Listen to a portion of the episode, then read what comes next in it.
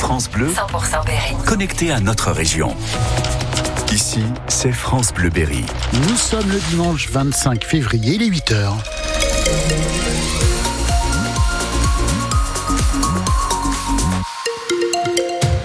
Info Salmariche. Et la météo, Christophe, c'est de la pluie cet après-midi. Exactement, c'est les prévisions de nos collègues de Météo Centre et des nuages ce matin. Actuellement, des températures entre 5 et 7 degrés. Des élèves du lycée agricole de Châteauroux montent à Paris pour le Salon de l'agriculture. Des jeunes de Naturapolis participent au Trophée international de l'enseignement agricole. Une autre équipe se présente à la finale nationale de pointage de bovins. Un grand moment pour ces étudiants, alors que leur métier est en pleine crise. Ils sont suivis par leurs enseignants, comme Patricia, professeure d'économie-gestion depuis 38 ans. Elle les encourage à poursuivre leurs études pour qu'ils puissent savoir gérer une exploitation. Pour moi, c'est un enseignement avant-gardiste. Parce que justement, on travaille en étroite collaboration avec le monde professionnel. Ça, c'est un de nos plus, quoi. On a des taux d'insertion de jeunes qui sortent qui sont très importants, dans des 95 à 100% d'insertion des jeunes. Quand on a une bonne formation, quand on est bien armé, pour être un chef d'entreprise, je pense qu'on peut, on a toutes les clés en main pour pouvoir réussir et faire face aux difficultés. Parce que vous ayez une entreprise agricole ou une entreprise ou autre, vous êtes tous les jours en tant que chef d'entreprise confronté à des difficultés qu'il faut résoudre. Si vous avez une bonne formation, si vous avez aussi de bonnes expériences, parce qu'il faut aller voir ailleurs, il faut aller travailler dans les exploitations, ils vont en stage à l'étranger. On leur donne les bases théoriques et ensuite, on travaille que sur des comptabilités réelles d'exploitants, de manière à ce qu'ils puissent se débrouiller pour gérer leur entreprise, parce qu'il faut qu'ils aient vu les vrais documents. On travaille sur du document concret tout le temps. On n'a pas toutes les solutions, hein, attention. On essaye de leur donner des pistes, qu'ils puissent se débrouiller en cas de difficulté, etc. Les difficultés des agriculteurs qui sont justement au cœur de cette première journée du Salon de l'agriculture hier. Emmanuel Macron a été interpellé par des agriculteurs en colère qui dénoncent les normes européennes et leur faible rémunération. Des bousculades et même des heurts avec les forces de l'ordre ont éclaté. 6 personnes ont été interpellées, ce qui, Valentin Winato, a entraîné un retard d'1h30 dans l'ouverture des portes au public. Devant le parc des expositions, une foule de plusieurs milliers de personnes. Ça fait longtemps que vous êtes là ? Ça fait 1 heure que je suis là. On attend, dans le froid. Bienvenue à la 60e édition du Salon international de l'agriculture. Maintenant que les portes sont ouvertes, de larges sourires sur les visages des visiteurs. Il y a eu l'attente, on a su qu'il y avait des problèmes à l'intérieur avec la venue du président. 2 heures c'est long, on va pas se mentir, surtout que bon, c'est sur un week-end. Dan n'est pas encore au bout de ses peines car tout n'est pas encore ouvert au public. Impossible par exemple d'accéder pour l'instant au hall où il y a les vaches. La sécurité a littéralement refermé le rideau de fer sur la tête des visiteurs comme Agnès. On a failli le prendre sur la tête, vous comme moi.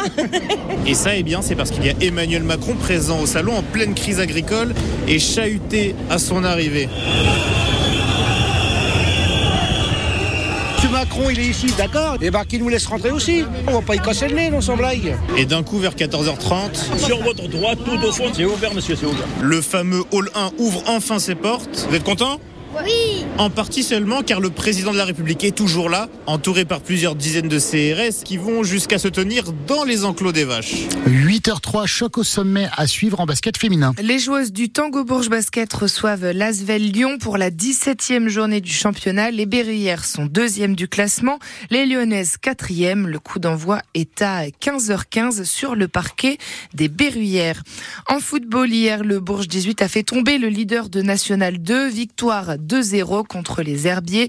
Succès garanti aussi pour les basketteuses du Poinçonnet. Elles restent à la 2e place du classement de National 1 après leur victoire hier 78 à 71 sur le parquet des Parisiennes du Centre fédéral. C'est une première depuis 1997. L'équipe de France masculine de tennis de table est en finale des championnats du monde, portée par les frères Félix et Alexis Lebrun. Alexis Lebrun qui croit en la victoire face à la Chine, pourtant 10 fois championne du monde. Tout est possible, c'est une finale, donc on va jouer notre chance à fond, c'est sûr. Après, on sait que la Chine, c'est une équipe au-dessus des autres. Ils ont les 5 meilleurs au classement mondial, donc ça va être très compliqué, mais on les a vus contre les Coréens, même si le dernier match, ils le gagnent 3-7-0, c'était quand même pas loin, donc je pense que c'est possible et c'est ce qu'on va essayer d'aller chercher, on va essayer d'aller créer cet exploit-là. Finale de la Coupe de finale des championnats du monde de tennis de table à partir de midi.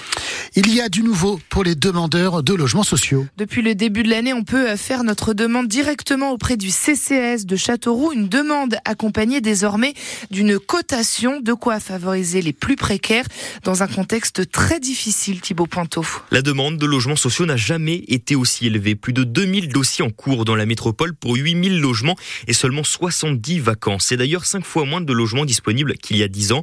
Bien sûr, il y a aussi des départs, 1300 en moyenne chaque année.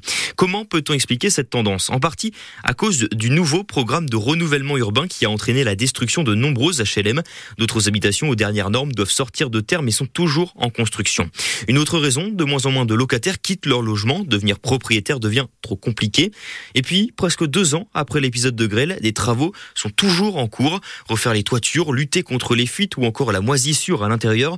Le bailleur OPAC estime pouvoir livrer une 50aine de logements d'ici juin. Malgré cela, la durée pour accéder à une habitation ne change pas. Environ 4 mois sur Châteauroux Métropole. C'est bien, c'est 4 fois plus vite que la moyenne nationale. On vous explique toutes les démarches pour votre demande de logement social sur notre appli ici. La Tour Eiffel ouvre à nouveau ses portes ce matin après 6 jours de grève pour réclamer un meilleur entretien de la Dame de Fer. Les grévistes dénonçaient également une mauvaise gestion financière du monument. Ils réclamaient des travaux de rénovation à la ville. La ville qui est actionnaire de la Tour Eiffel à 99%. Réouverture donc prévue aujourd'hui.